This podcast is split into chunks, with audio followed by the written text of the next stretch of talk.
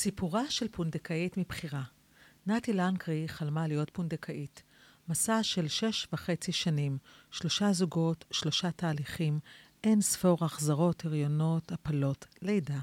סיפור מרגש על עולם הפונדקאות בישראל, גרסת המציאות של אישה אחת שחלמה והגשימה להיות פונדקאית. תעשה טוב ותקבל טוב. פתיח ומתחילים. נפלתי וקמתי. דגת הזהב מארחת. על משברים, תקווה והגשמת חלומות. עורכת ומגישה גלית בנגלס. נעים מאוד, גלית בנגלס, ואני מובילה אנשים ליציאה ממשברים והגשמת חלומות.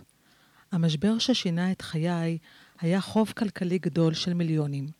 יצרתי לו פתרון יצירתי ונועז. הגשמתי חלומות לבעלי החוב בתמורה לקיזוז החוב. בתום מסע של תשעה חודשים סגרתי את כל החובות. בשנים האחרונות אני מרצה על הסיפור שלי, יוצרת סרטי הגשמת חלום ומלווה אנשים להגשמה האישית שלהם, על ידי אומץ, יצירתיות ויצירת חיבורים, ובשפה שלי, דגי זהב. תוכנית הרדיו והפודקאסט נפלתי וקמתי נולדה כדי לתת תקווה. למי שנמצא כרגע במשבר ומתבייש לצעוק הצילו. תקווה היא נקודת ההתחלה לשינוי גם עבורכם. בן אדם,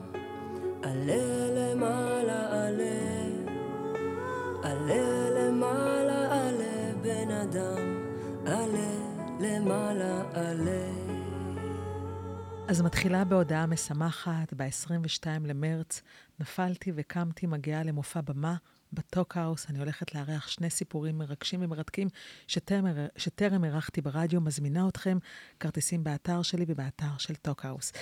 והיום אנחנו בגרסת המציאות. שלום, נתי. איזה טוב. כיף שהגעת. תודה שהזמנת. מתי רצית להיות פונדקאית?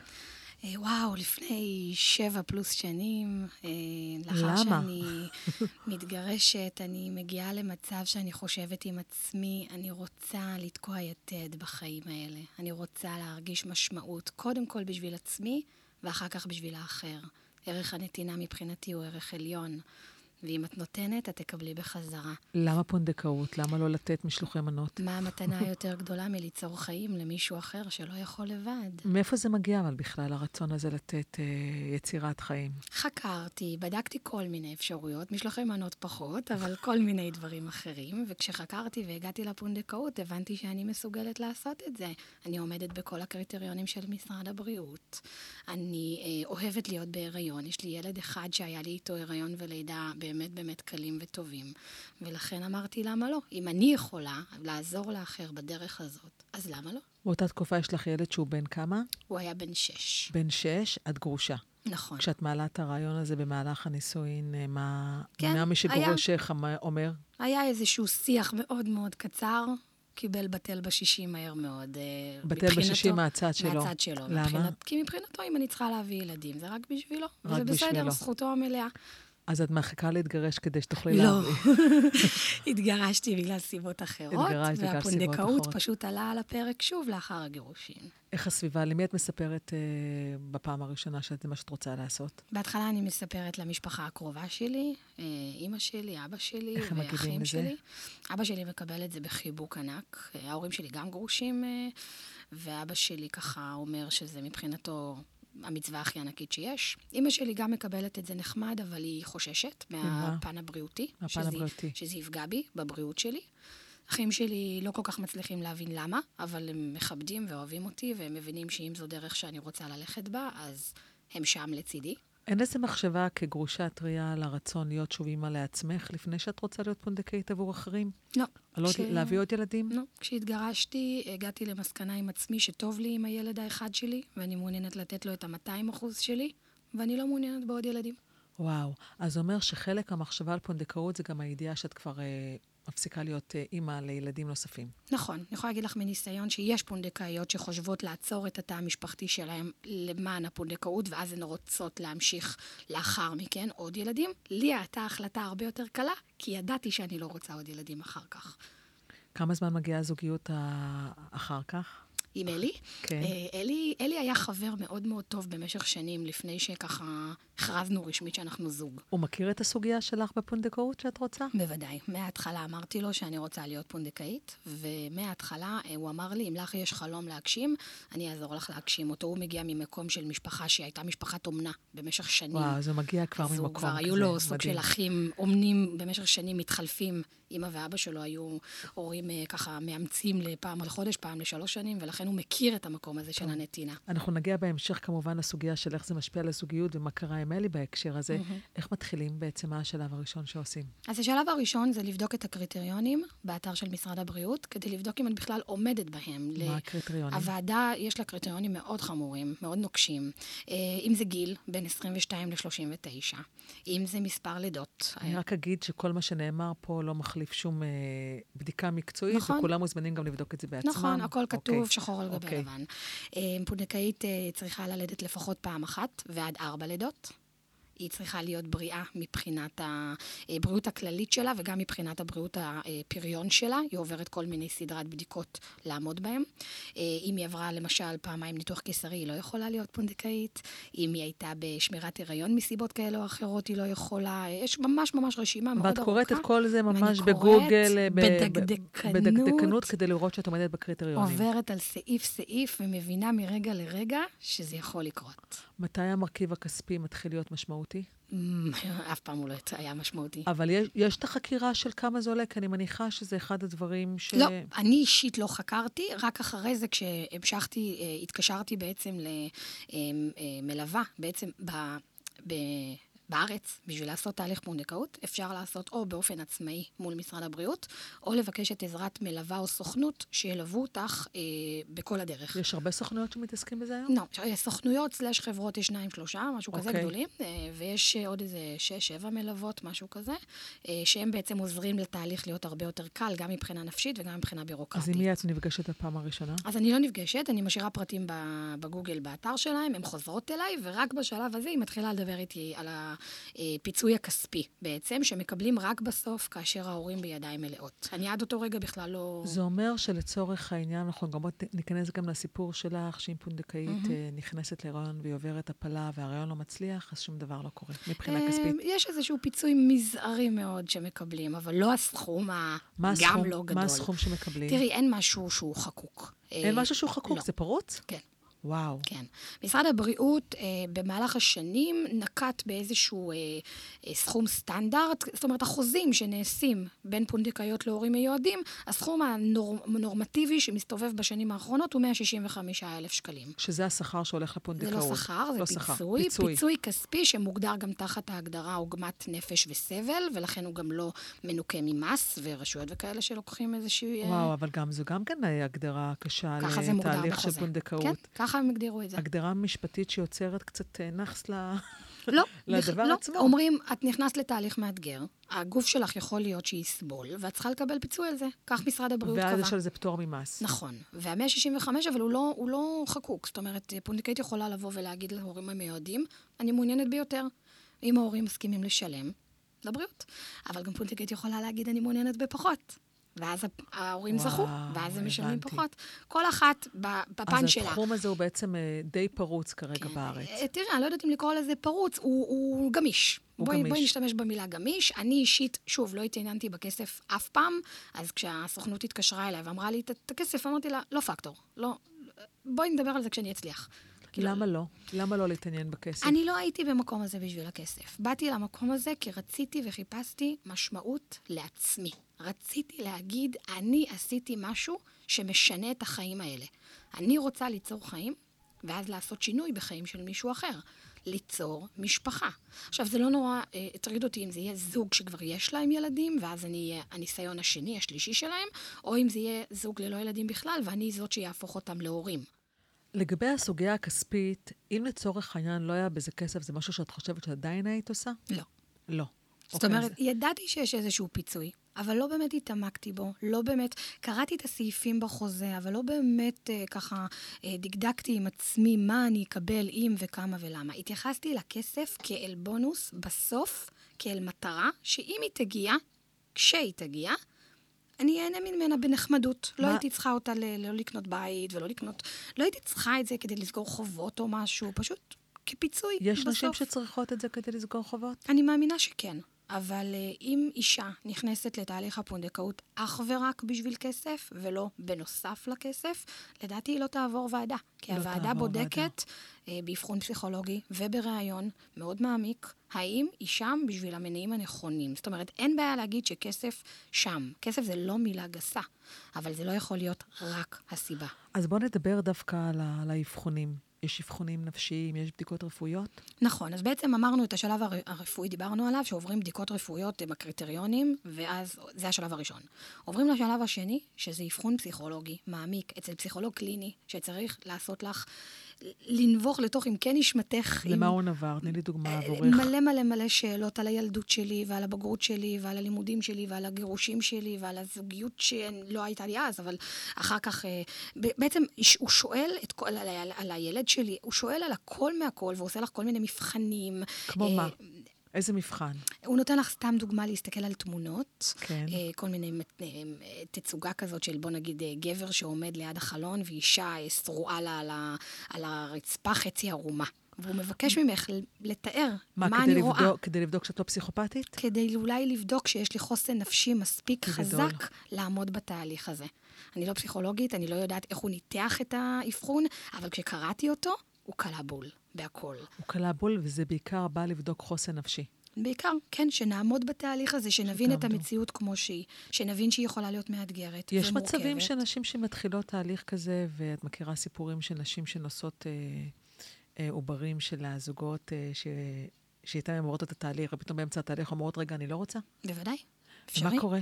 אז יש כמה שלבים. אם, אם אתם עדיין לפני שלב חתימת החוזה, אז בכל רגע נתון פונדקאית, כמו שאמרת, היא מבחירה.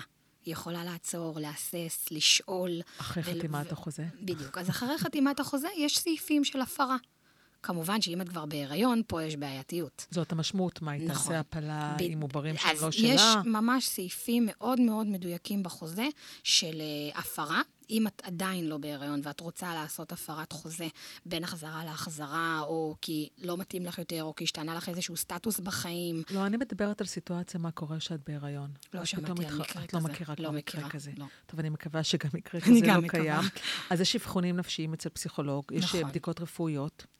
מה עוד יש? השלב הבא זה ביטוח. עושים, ההורים המיועדים עושים לפונדקאית ביטוח. בעצם אה, הסוכנת ביטוח מבטחת בביטוח חיים, בביטוח מחלות אישיות, כאשר אה, יש מוטיבים, והביטוח הזה בא להגן על הפונדקאית, כי בעצם היא הולכת לעבור תהליך רפואי.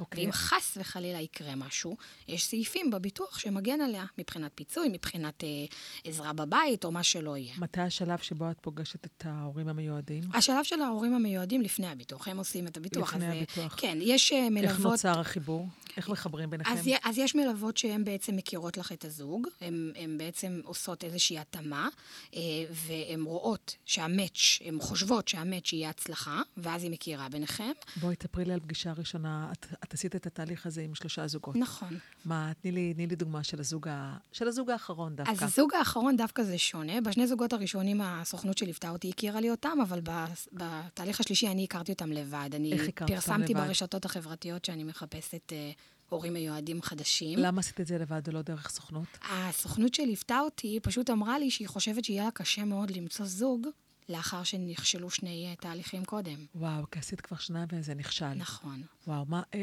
איך הרגשה בכלל להיכשל בתהליך כזה? הכ- הכוונה לכישלון זה שיש הפלה.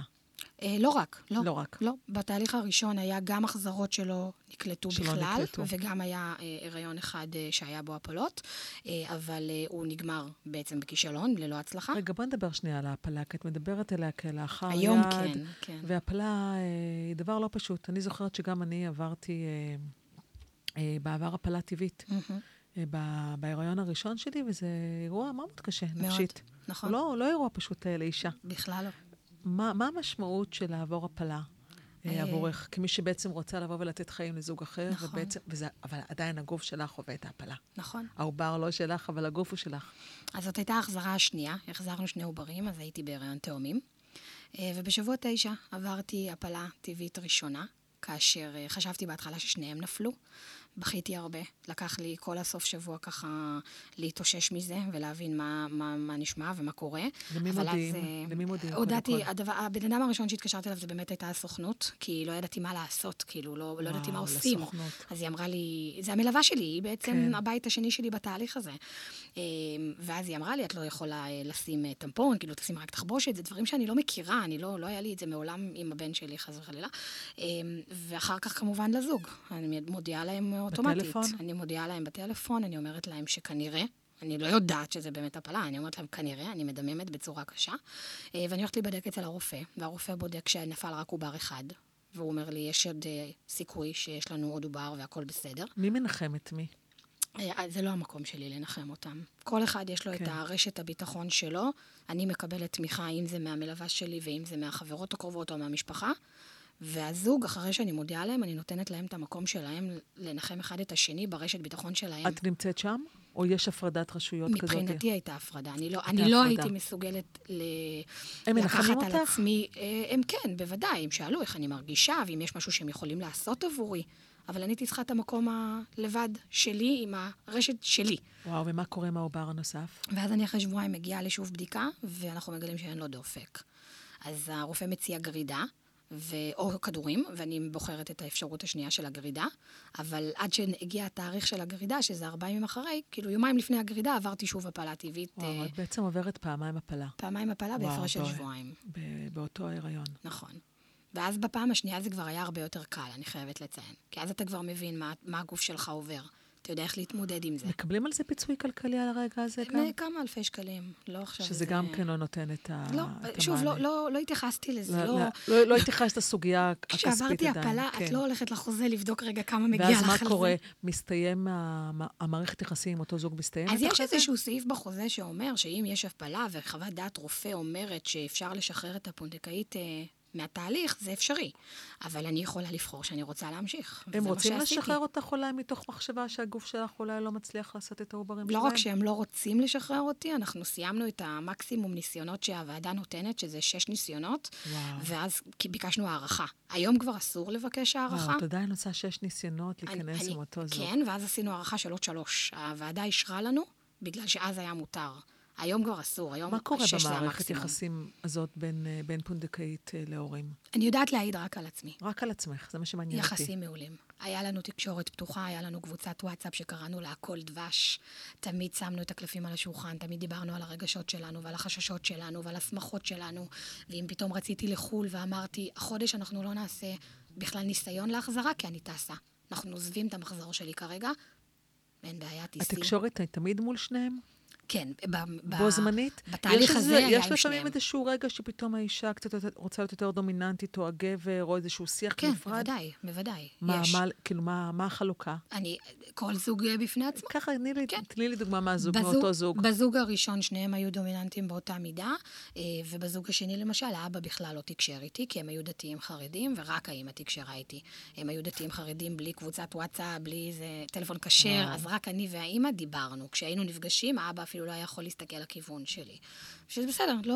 ומה זה גורם לך להרגיש? כלום. כשאת הולכת לתת אה, לזוג ילד, אני- ואבא לא יכול אני להסתכל מכב- לכיוון שלך? מכבדת את המקום שלהם בתור אה. אנשי דת.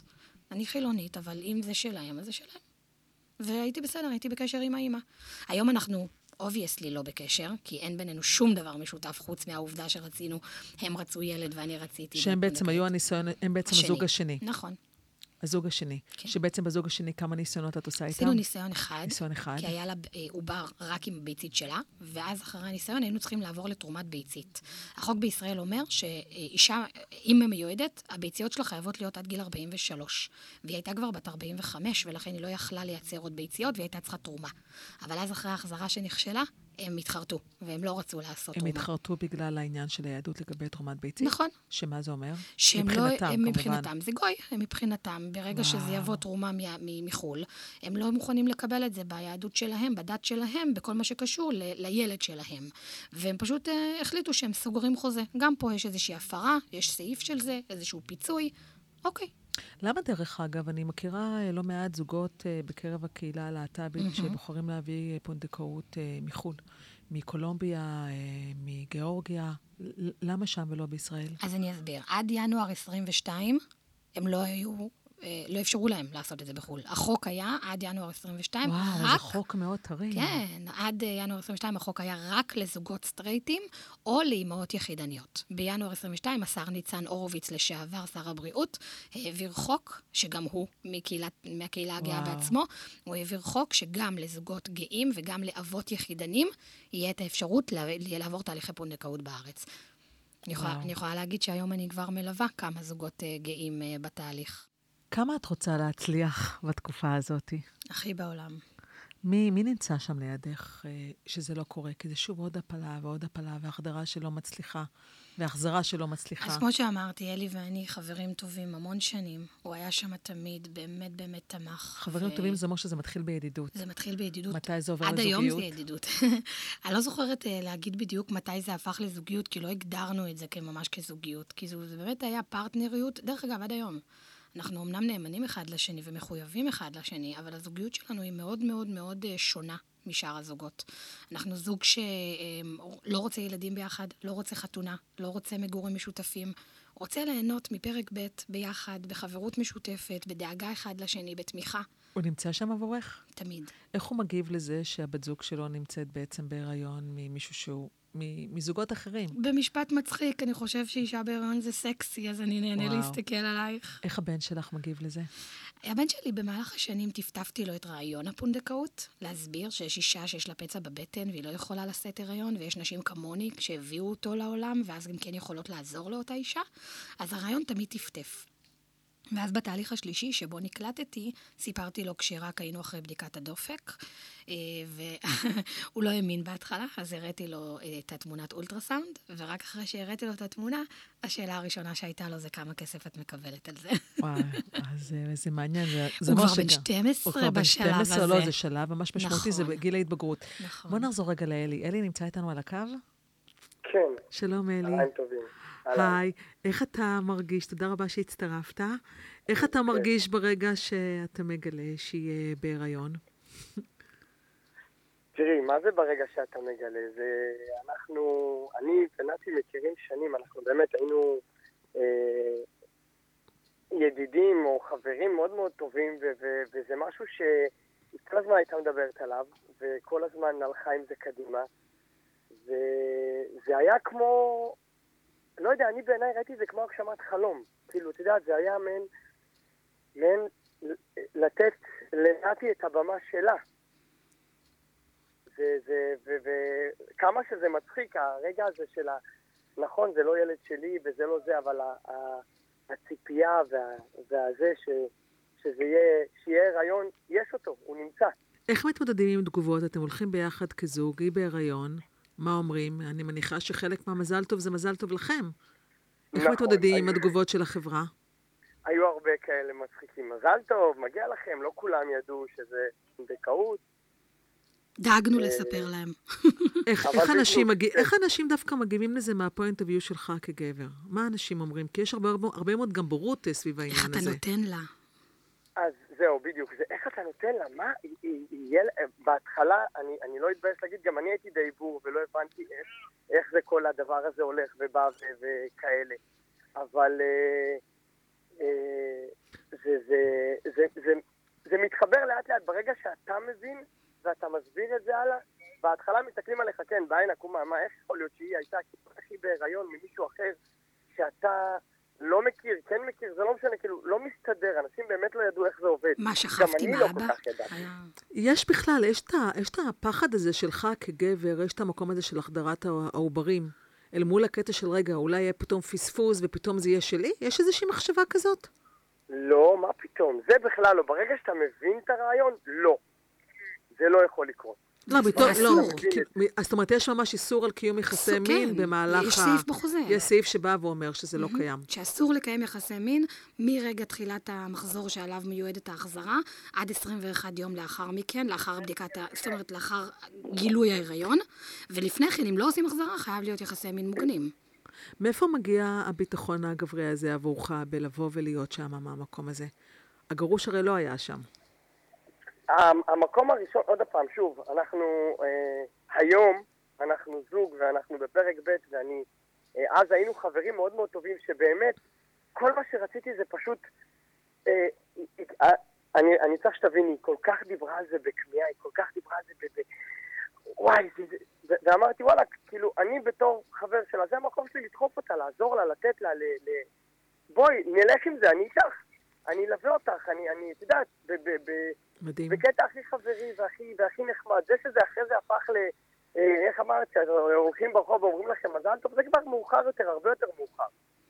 אבל הקטע הראשוני זה היה באמת, קודם כל לתת לה להגשים חלום. יש את דיברה המחשבה שאחרי שהיא בכלל, אה, אחרי הלידה ואחרי שההיריון בעצם מתממש ו, ו, ויש לידה, שאתה צריך להסביר אה, לאנשים שראו אותה בהיריון, רגע, מה קורה, אין ילד כרגע? לא, לא, מסיבה מאוד פשוטה. נתי עשתה את ההסברה הזאת כל כך ממש. יפה, כל כך נכון, ברמה הזאת שאני לא הייתי צריך להיכנס לשם. נכון. אני כן יכול להגיד לך שכן, איך את אומרת, בהתחלה היו, היו אומרים לנו מזל טוב, אז היו כאלה שהיינו אומרים להם תודה, ולא אומרים, והיו תודה, כאלה זה לא שלי. אני אמסור להורים. או, בדיוק. למסור להורים וכאלה, וכן, והחברים הקרובים כן ידעו, וכן... אה, נכון, אני, או שוב אני חוזר ואומר, אני הולך צעד אחד אחורה, הייתה בורות, אה, לדעתי עדיין יש, יש כאלה שלא מבינים את המשמעות של כן, של איך יכול להיות, אבל ברגע שאתה מבין מה קורה פה, אתה, אתה פשוט מבין שאתה עושה מצווה, אתה עושה ביום, ש... משהו אדיר. ביום שהיה מותר לספר, אני צעקתי את זה בכל העולם. עכשיו, אם עכשיו אה, שומעת אותנו, שומע אותנו בן זוג אה, של אה, פונדקאית אה, לעתיד, מה יש לך לומר לו? וואי, לך עם זה, זה יעשה רק טוב.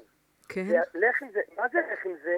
קח את כל המעברים שיש לך ותדחוף קדימה, כי זה יעשה טוב. אם זה משהו שהיא רוצה, עוד פעם, אני הכל, קודם כל, כל כולי בא באמת מהמקום שזה באמת בא ממקום טוב. ואם זה מה שהיא רוצה, לך עם זה, זה יכול לעשות רק טוב. זה עשה תקשיבי, לך טוב? כן, לי זה עשה טוב. במה זה עשה לך טוב?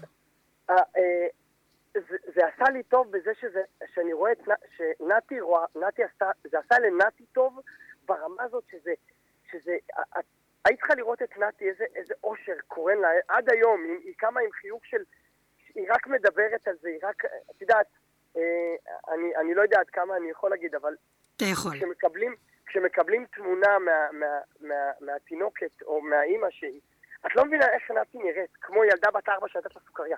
היא קורנת והיא זורחת, והיא- ו- ו- וזה משהו שאין, אי אפשר, אי אפשר להעריך את זה לא, ב- ב- לא בכסף ולא, אין, זה משהו של, אם אני, אם אני אראה בן זוג ש, שאני אדע שיש לו טיפה לבטים, אני, אני מוכן לשבת איתו באחד על אחד, ו- ואתה רק תרוויח מזה. טוב, אז אני מזמינה אתכם. אם יש למישהו פה לבתים, אז uh, תפנו לנתי, ונתי uh, תקשר ביניכם לבין אלי. תודה רבה. תודה רבה על השיתוף. תודה, אלי. בכיף. איזה כיף. תודה לכם. אוקיי, שיהיה אחלה יום. תודה. אז בואו נמשיך ב- בהיריון. מתי הרגע שאת מבינה שההיריון הזה באמת הולך להתממש? אז התהליך השלישי, אם אנחנו מוחקים רגע את שני, לא רוצה לא למחוק, מוחקים, לא רוצה למחוק, מה- אבל אם שנייה נשים בצד את שני הניסיון, את שני התהליכים הראשונים, התהליך השלישי שלי היה הכי מושלם בעולם. אה, אנחנו נפגשים, מיד אחרי כמה חודשים כבר חותמים חוזה, שזה בוועדה. שזה זוג שאת בעצם אה, ממש מזמנת אותו דרך אה, הרשתות. אני כן מפרסמת ברשתות, מחפשת זוג, מוצאת אותם אה, דרך אה, קולגה של האבא, שהיא גם פונדקאית בעצמה. אנחנו נפגשים ומבינים שאנחנו רוצים לעשות תהליך ביחד, מתקתקים מסמכים ביחד, מגישים הכל לוועדה. את עושה את זה הכל בעצמך לא, כרגע? לא, הסוכנות מלווה את אותי. עדיין עם אותה סוכנות, נכון, פשוט את עדיין. הבאת את הזוג. נכון, אני אוקיי. הבאתי את הזוג. לא היינו חייבים, אוקיי. אבל רציתי. אוקיי. אה, אני חושבת שליווי זה אחד הדברים היותר חשובים לפונדקאית, ולכן ביקשתי מהזוג שנעשה את זה עם הסוכנות. אנחנו עוברים שוב את כל השלבים, בדיקות רפואיות, אבחון פסיכולוגי שוב, ביטוח שוב, עורך דין שוב, כמה זמן זה שוב. לוקח? אה, לנו, לקח לנו משהו כמו חצי שנה. חצי שנה. כן, ואז אנחנו חותמים חוזה בוועדה. כמובן, הכל הכל מפוקח תחת משרד הבריאות, כל התיק המלא שצריך להגיש מה להם. החיבור ביניהם שאת מרגישה ברגע הראשון שזה זה? אחיות שנפרדו בלידתן, אני והאימא, כן? וואו. מה החיבור אנחנו ביניכן? מדברות היא עם הרגליים על הקרקע, כמוני. מה היה הסיפור שלהן? שלהם? הסיפור, הסיפור שלהם שונה בתכלית משני הזוגות הראשונים. היא נולדה בלי רחם. היא נולדה בלי רחם. ולכן וואו. היא מראש ידעה שהיא לא תוכל לשאת הריון. והאבא, אני מעריצה אותו עוד לפני שראיתי אותו, כי גבר מקבל לאישה, נושא לה, הם אנשים דתיים, הם מתחתנים, הוא יודע שהיא לא תוכל לשאת הריון את הילד שלו, והוא בכל זאת מחליט להיות איתה. כמה אני- זמן הם היו נשואים? ארבעה חודשים לפני שהכירו אותי. וואו. וכבר היו להם עוברים, והם כבר היו מוכנים כל כולם לצאת לתהליך. ואת הפונדקאית הראשונה שהם אה, פגשו? השנייה, השנייה. כן. מתי את נקלטת? אחרי... אה, החזרה ב- ראשונה. החזרה ראשונה. אה, שזה זה, זה פשוט זה. בדיוק, ככה אני מרגישה, שכל הקלפים הסתדרו באותו רגע, הייתי צריכה לחכות את החמש וחצי שנים האלה עד שהכרתי אותם, כדי שזה יצליח. עכשיו גם... מה ההבדל- קורה בתהליך של ההיריון איתם? התהליך של ההיריון מה איתם... הדינמיקה שקורית? גם, אה, אנחנו מדברות בוואטסאפ כל היום, ואני שולחת לה תמונות, ואם יש, אה, יש תזוזה של הבטן, אני מסריטה לה את ה... הם מגיעים איתך אה, לבדיקות? כל חודש. כל חודש. כל חודש, כמו שעון, מגיעים, אוכלים ארוחת בוקר ביחד, הולכים לבדיקה ביחד. יש מפגשים, ארוחות שישי ביחד, יש עוד לא, מפגשים או יש ארוחות גבולות? שישי פחות, הם דתיים, אז ככה זה פחות מסתדר, הם גם גרים בדרום הארץ, אני יש גרה את הפחד הזה בצפון. מבחינתם שהם דתיים ואת לא, לא. אפילו אל מול שמירת שבת, הכל פתוח. איש איש באמונתו יחיה. אוקיי, שזה. מכבדים, מכבדים מכבדים. את המקום שלי, ואני מכבדת את המקום שלהם. יודעות לדבר לפני כניסת שבת, להגיד שבת שלום. יש שיח לדוגמה על תזונה, על מה את אוכלת, איך לא. את אוכלת? לא. ממש לא. להפך, היא, היא אפילו שאלה אותי מדי פעם אם בא, לה, בא לי שהיא תזמין לי משהו לפנק אותי וכאלה. היא יודעת שאני כל כולי בתהליך, ואני אעשה הכל כדי לשמור על העוברית. יש רצון לתת פינוקים מה- מהצד של ההורים? הם נתנו, בטח. כן, איזה פינוקים לדוגמה? למשל, בשבוע 21 חליתי בקורונה, אז הם שלחו לי אה, את הכרית אה, הריון לד- אה, ענקה כזאת, את יודעת, הכרית הענקית הזאת, כדי שיהיה לי כזה נוח לישון איתה במיטה. אה, הם הביאו לי, פעם אחת קנו לי פיג'מה, פעם אחת קנו לי אה, כל מיני קרמים כזה מללין, אה, ממש כל פעם זה, אפילו ביום הולדת של הבן שלי הם הביאו לו מתנה. איך הבן שלך אה, מסתגל לזה, לראות את אימא שלו אה, בהיריון. בהיריון? בהתחלה הוא לא מי יודע מה ייחס לזה משמעות. מתוך ידיעה שהוא יודע הוא שבסוף. ההיריון שהילד אה, או הילדה לא הולכים להישאר. מדברים על זה בפתיחות מלאה בבית. יש טיפול לילד ב... בטח. כן? כן. הילד עובר גם כן טיפול? הוא יכול. יש יכול. יכול. סעיף בחוזה שאומר שהזוג, אה, יש קופה של 12,000 שקלים, שהזוג משלם, שהפונדקאית יכולה לקחת לכיוון טיפול או עבורה, או עבור הילד, או עבור כל המשפחה שלה בעצם. הוא היה צריך? אה, אוהד, אה, אפילו כעיקרון כן. שלו, את יודעת, זה שלב, את הבן שלי עכשיו בגיל בר מצווה, אח- הם, הם, הם, הם, כבר, הם כבר סוג של גברים קטנים. כן. איך הוא מסביר את זה לחברים שלו? הוא מרגיש שהוא צריך להתנצל, הוא מתבייש? לא, מה הוא בכלל לא, מרגיש? הוא גאה בזה. הוא הוא גאה אפילו, בזה, כן, מדהים. אפילו ראיתי אותו יום אחד מצייר את זה על איזשהו לוח כזה של מה התהליך. יש אישה וגבר, ויש אימא, ואת הבטן של העוברית, הוא ממש צייר את זה, ב... ובסוף בסוף הוא כזה עשה חץ, ואמר, והיום היא מלווה פונדקאיות בעצמה. ואיך החברים מגיבים? אמ, שלו? הוא לא, לא סיפר לי משהו מיוחד. גיל ההתבגרות, את לא מצפה יותר מדי ל... וואו. למשהו מעבר. אבל אני כן יכולה להגיד שבהתחלה באמת היה לו סבבה לחלוטין. הרגע שהוא קיבל את זה קצת קשה, היה כשנכנסתי לשמירת הריון. בשבוע 30 אה, תקפה אותי מחלה שנקראת סימפיזיוליזיס, שזה מחלה של הריון שבעצם זה שבר בעצמות האגן, זה היפרדות של עצמות האגן. ומה המשמעות של שמירת הריון מבחינתך? זה אני לא יכולה בבית? לזוז. אפילו, אפילו שאלה טכנית, מי מפצה אותך כלכלית על הזמן הזה שאת לא יכולה להתפרנס בזמן הזה? אז בדיוק, אז כעיקרון הגשתי אה, בקשה לביטוח לאומי, לשמירת הריון, אבל עד שהבקשה הזאת מאושרת, יש סעיף בחוזה שאומר שההורים המיועדים משפים אותי על שכר עבודה שאני מפסידה בגלל שאני זאת אומרת, בבית. כל הדברים האלה כבר נלקחים בחשבון אל מול ההסכם. נכון. ואז מגיע ההיריון. ואז מגיעה הלידה. הלידה עצמה. כן. אז קודם כל, התינוקת הקדימה. הקדימה. אה, בשבוע 36 ירדו לי המים. אז הם ההורים מספיקים להיות בחדר לידה? אז זהו, אז הם הגיעו. אבל אה, מחליטים שלא מיילדים אותי, כי אין לי צירים, רק ירדו לי המים. אז מכניסים אותי לאשפוז, ואז ההורים חוזרים הביתה, ויום למחרת, אה, כשילדתי, הם כבר לא הספיקו. זאת אומרת, הם וואו. הגיעו משהו כמו 20 דקות אז אחרי שהיא יצאה. מי נמצא איתך בחדר לידה? תכננתי שהרבה אנשים יהיו בחדר לידה, אבל בפועל הייתה רק החברה הכי הכי טובה שלי, היא היחידה שהספיקה להגיע. אוקיי. והמיילדת אמרה לה, את כרגע תשמרי על התינוקת עד שההורים יגיעו. ואז uh, את יולדת, ההורים רואים את, ה, את הילדה. חמישי למאי, עוד מעט שנה. חמסה, חמסה. היא נולדה בחמישי כן. לחמישי ביום העצמאות של מדינת כן. ישראל. איך ההורים מגיבים? ביום חמישי, מיילדת שקוראים לה מאי, הכל היה מהשמיים, נפתחו. ההורים הגיעו, קודם כל נאמר לי על ידי אלי שהיה בחוץ, שהאימא, הדבר הראשון שהיא אמרה זה, איפה נתי ואיך היא מרגישה. וואו. זה כבר, את יודעת, מה זה עשה לי. אבל כן, הם הולכים לחדר התאוששות, הם רואים את התינוקת. רגע, ואז- שנייה, שנייה. אני זוכרת מההיריון שלי, הילד נולד, שמים אותו עליי. נכון, אז לקחתי אותה אליי, כי, שוב, ההורים לא היו שם. מה זה גורם לך להרגיש? חיוך מאוזן לאוזן, עשיתי ככה סלפי איתה, כי רציתי לתעד את הרגע הנצחי הזה. התחושה היא שהיא שלך או לא, שלך? שום לא, פנים אין גם ואופן. תחושה כזאת, אבל שנייה רגע... אחרי התמונה, קחו אותה, היא לא כן? שלי, אני לא מעוניינת בתינוק או תינוקת עכשיו. ואז המיילדת אמרה לקרן, חברה שלי, את הולכת איתה לחדר התאוששות, תחכי להורים שם. מה גורם לך בנפש הרגע הזה? אופוריה. אופוריה? וואו. אני מרגישה שאני מרחפת על ענן, החיוך לא יורד לי מהפנים. אני מרגישה טוב, מסתבר שהסימפיזיוליזיס עובר שנייה לאחר הלידה, וכבר לא כואב לי הגב והאגן, ואני רק רוצה לראות אותם. ואז כמה דקות אחרי, מובילים אותי לחדר התאוששות, ונגלית התמונה. התמונה הזאת שחיכיתי לה שש וחצי שנים. שמה התמונה? זוג שהפך להורים שחובקים תינוקת. תינוקת שאני יצרתי את החיים שלה. אני שיניתי להם את החיים. מה זה גורם לך להרגיש? שעשיתי משהו בעל משמעות, שתקעתי יתד, וגרמתי לעצמי להיות בן אדם טוב יותר בזה שעשיתי טוב לאחר. איך הם מרגישים עם- זה? מה, מה, מה הרגע הזה שאת רואה אותם מהצד, כמי שמסתכלת? בכינו, צחקנו, התגלגלנו מצחוק שם, זה היה מדהים. זה היה איזה עשר דקות, רבע שעה שישבנו שם בחדר התאוששות, וכולם פשוט בוכים מאושר. יש איזשהו עניין שאת צריכה להעניק אותה? מניקה לא, אותה? לא. לא. פשוט באותו רגע היא עוברת להורים שלה. נכון, ודרך אגב, יש פונדקאיות שכן מניקות. אם עושים תיאום ציפיות אה, בין האימא המיועדת לבין הפונדקאית, אה, דרך אגב, גם אבות מיועדים, כאילו גאים, שיכולים שהפונ- לבקש מהפונדקאית להניק, היא יכולה להגיד כן, והיא יכולה להגיד לא. זה אומר שבזמן הזה שאת מתאוששת בבית החולים, כמו כל אישה אחרי לידה, ה- מי שמגדל, כאילו באותו רגע היא הופכת, היא חוזרת להורים שלה. נכון, היא חוזרת להורים שלה, והחוק במדינה אומר שהאימא מתאשפזת איתה ביולדות ליד התינוקייה. וואו. ואני מתאשפזת בנשים. אני לא אמורה להתאשפז ביולדות, כי מה אני צריכה עכשיו, תינוקות אה, בוכים לידי? ואת עוברת לנשים? בדיוק. וואו, איזה וגם- מעבר. לא, זה מדהים, זה טוב, היה לי חדר משלי, טוב. ובשקט, וגם אני אגיד לך יותר מזה, בדרך כלל אמהות נשארות בבית חולים 72 שעות, לא בשביל עצמן, בשביל הילד או הילדה. אותי שחררו כבר יום למחרת, הרגשתי טוב. אמרתי להם, אין לי מה להישאר פה עכשיו שלושה ימים, ובאמת יום שישי למחרת פשוט אמרו לי, את ללכת הביתה. איך הקשר עכשיו עם אותם הורים? עומד מדהים. בת שנה.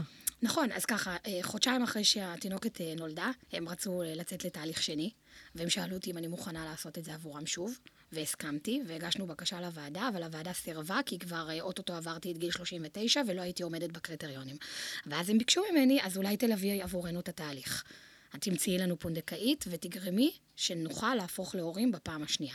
אז אנחנו בקשר מצוין, ואני עוזרת להם עם התהליך שלהם, ויש להם פונדקאית עכשיו שעוברת איתם את כל השלבים שפירטנו קודם. ראית אותה, את הילדה שנולדה? בטח. כן? כמה פעמים, גם אחר כך גם הייתי אצלם. איך הם מציגים. אותך אה, בפניה? למרות שהיא עוד לא, קטנה היא ועוד היא לא קטנה, אין מבינה מה כלום. להציג. בעתיד הם, אה, הם יאמרו לה שהגיעה מהם פונדקאית? תלוי בהם, זה תלוי שלהם. בהם, זה זה לא- שלהם. זה לא משנה לי לכאן או לכאן. יש איזה שהם רגשות נוספים לזה שהיא גדלה בתוכך? לא.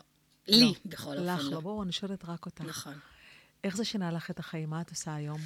אז זהו, שאני מורה לאנגלית במקצועי, אבל ככה סוג של עשיתי הסבה בכמה חודשים האחרונים. קודם כל, מאז שילדתי, אנשים ביקשו שאני אבוא לספר את הסיפור האישי ואת שלי. מרצה היום על הסיפור שלך, ואני- ואני גם כן קוראת לאנשים להזמין את ההרצאה שלך. אפשר לאתר אותך דרך הפייסבוק, נתי לנקרי. נתי לנקרי בפייסבוק, יש לי הרצאה אה, מהממת שאני לא נותנת מקום לסימני שאלה. אחרי ההרצאה אני גם נשארת לשאלות ותשובות עד אחרון המשתתפים.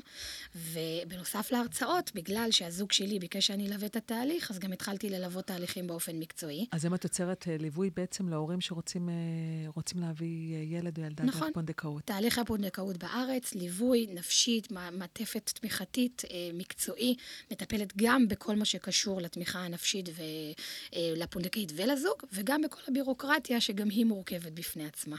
ואיך זה הולך היום, התהליכים האלה? מדהים. מדהים. כן, יש לי כבר כמה מערכות יחסים את שיצרתי. ממש זורחת שאת מדברת על זה. אני, כן, אני זורחת. זה ממש, זה ממש, את מרגישה שזה חלק מהייעוד ומהשליחות שלך, הדבר לא הזה. יכולת לבחור שתי מילים יותר טובות מייעוד ושליחות, ככה אני אומרת תמיד. אני מרגישה שאני שגרירה של התהליך הזה, אני מרגישה שלעולם הפונדקאות הזה הוא חלק בלתי נפרד ממני, שזה פרויקט חיי, ואחרי שהגשמתי את החלום שלי, אני כאן כדי להגשים חלומות של אחרים. וואו. מה את אומרת אה, לאותה ילדה שעוד חוגגת שנה?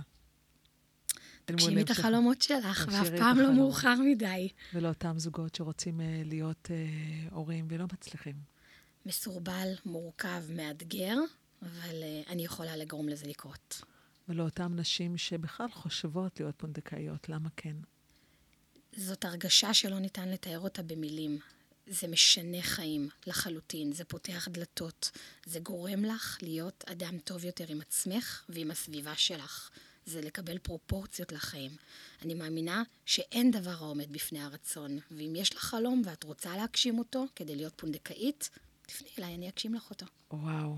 וואו, אה, נתי, זה היה אה, פרק אה, מרגש ומרתק, תודה. שמשאיר טעם לעוד הרבה. תודה רבה לך על פתיחת הלב. תודה. ומאחלת לך להוביל עוד הרבה מאוד אנשים בדרך שלהם, אמן. להגשים את החלומות שלהם בכלל, בהכל. תודה, תודה, תודה רבה לכם, המאזינים, על, על עוד פרק שנפלתי וקמתי. שבוע הבא, שבוע הבא פרק חדש, משבר חדש, תקווה חדשה. מזכירה לכם שב-22 למרץ, נפלתי וקמתי, מגיע למופע במה מול הקהל הרחב, שני סיפורים uh, חדשים ומעוררי השראה על נשים שנפלו, וכאמור, אפשר למצוא כרטיסים באתר של הטוקהאוס, וגם באתר שלי, דגת הזהב, גלית בנגלס, חפשו אותי. Uh, מוזמנים uh, להעביר את הפרק הזה הלאה. אני מניחה שיש איש, אישה בעולם הזה שצריכים את המילים של נתי. נתי, מה השיר הסיום שביקשת? אני ביקשתי את השיר של אה, מירי מסיקה ומיקה משה, יש לך אותך, כי. אני מאמינה שלכל אישה, לא משנה מי שומעת אותנו עכשיו, תאמיני בעצמך, תדעי שלא משנה כמה תמיכה את מקבלת מהסביבה, בסוף בסוף, יש לך אותך. אז עם המסר הזה אני רוצה לסיים. יש לך אותך ויש לך הפתעה קטנה. הזמנתי את איילת שתשאיר לך את השיר הזה. אה, באמת? והקפלה, וואו. עין מול עין. אז uh, מוזמנת לי, יש לך אותך. מוזמנים להעביר את הפרק הזה. שבוע טוב. איילת עוז מימון, יש לך אותך. שמעתי שהלב שלך קורא לך, צמא לצאת, לטרוף את העולם. זה לא תמיד פשוט, וכמה זה יפה לך, לבקש, להתעקש על מה שאת. נכון שהרחוב בחוץ קצת משוגע, זה ג'ונגל מסוכן ומאיים. וגם כשהוא ייתן לך מכה ועוד מכה, את חזקה כמו לביאה, ואת תדעי להילחם. את חזקה ואת תדעי להילחם. לכי עכשיו לזרוח כמו שמש, יש לך כנפיים, תעופי רחוק. לכי עכשיו בלי פחד, ואם זה יכאב קצת, מנגינה שכתבתי, תחזיק לך את היד, וגם אם תהיי שם לבד, לבד כל כך, תדעי שתמיד יש לך אותה. אולי תתעייפי קצת על הדרך, יש נפילות וזה יכול לשבור, ומי שתאהבי כל כך ישכח קצת לפעמים, זה מרסק את הלב אבל זה יעבור. נכון שהרחוב בחוץ קצת משוגע, ג'ונגל מסוכן בלי תמרורים. אבל את תמצאי את האמת שלך, תלמדי להיות מלכה בעולם של נמרים, כי את מלכה ולא חשוב מה אחרים. לכי עכשיו לזרוח כמו שמש, יש לך כנפיים, תעופי רחוק. לכי עכשיו בלי פחד, ואם זה יכאב קצת, מנגינה שכתבתי, תחזיק לך את היד, וגם אם תהיי שם לבד, לבד כל כך, תדעי שתמיד יש לך אותך. וואו, סיום וואו, מושלם. ריגשת אותי תודה רבה ממש. לדלית יואש גילון על הטכני. תודה רבה. שבוע הבא.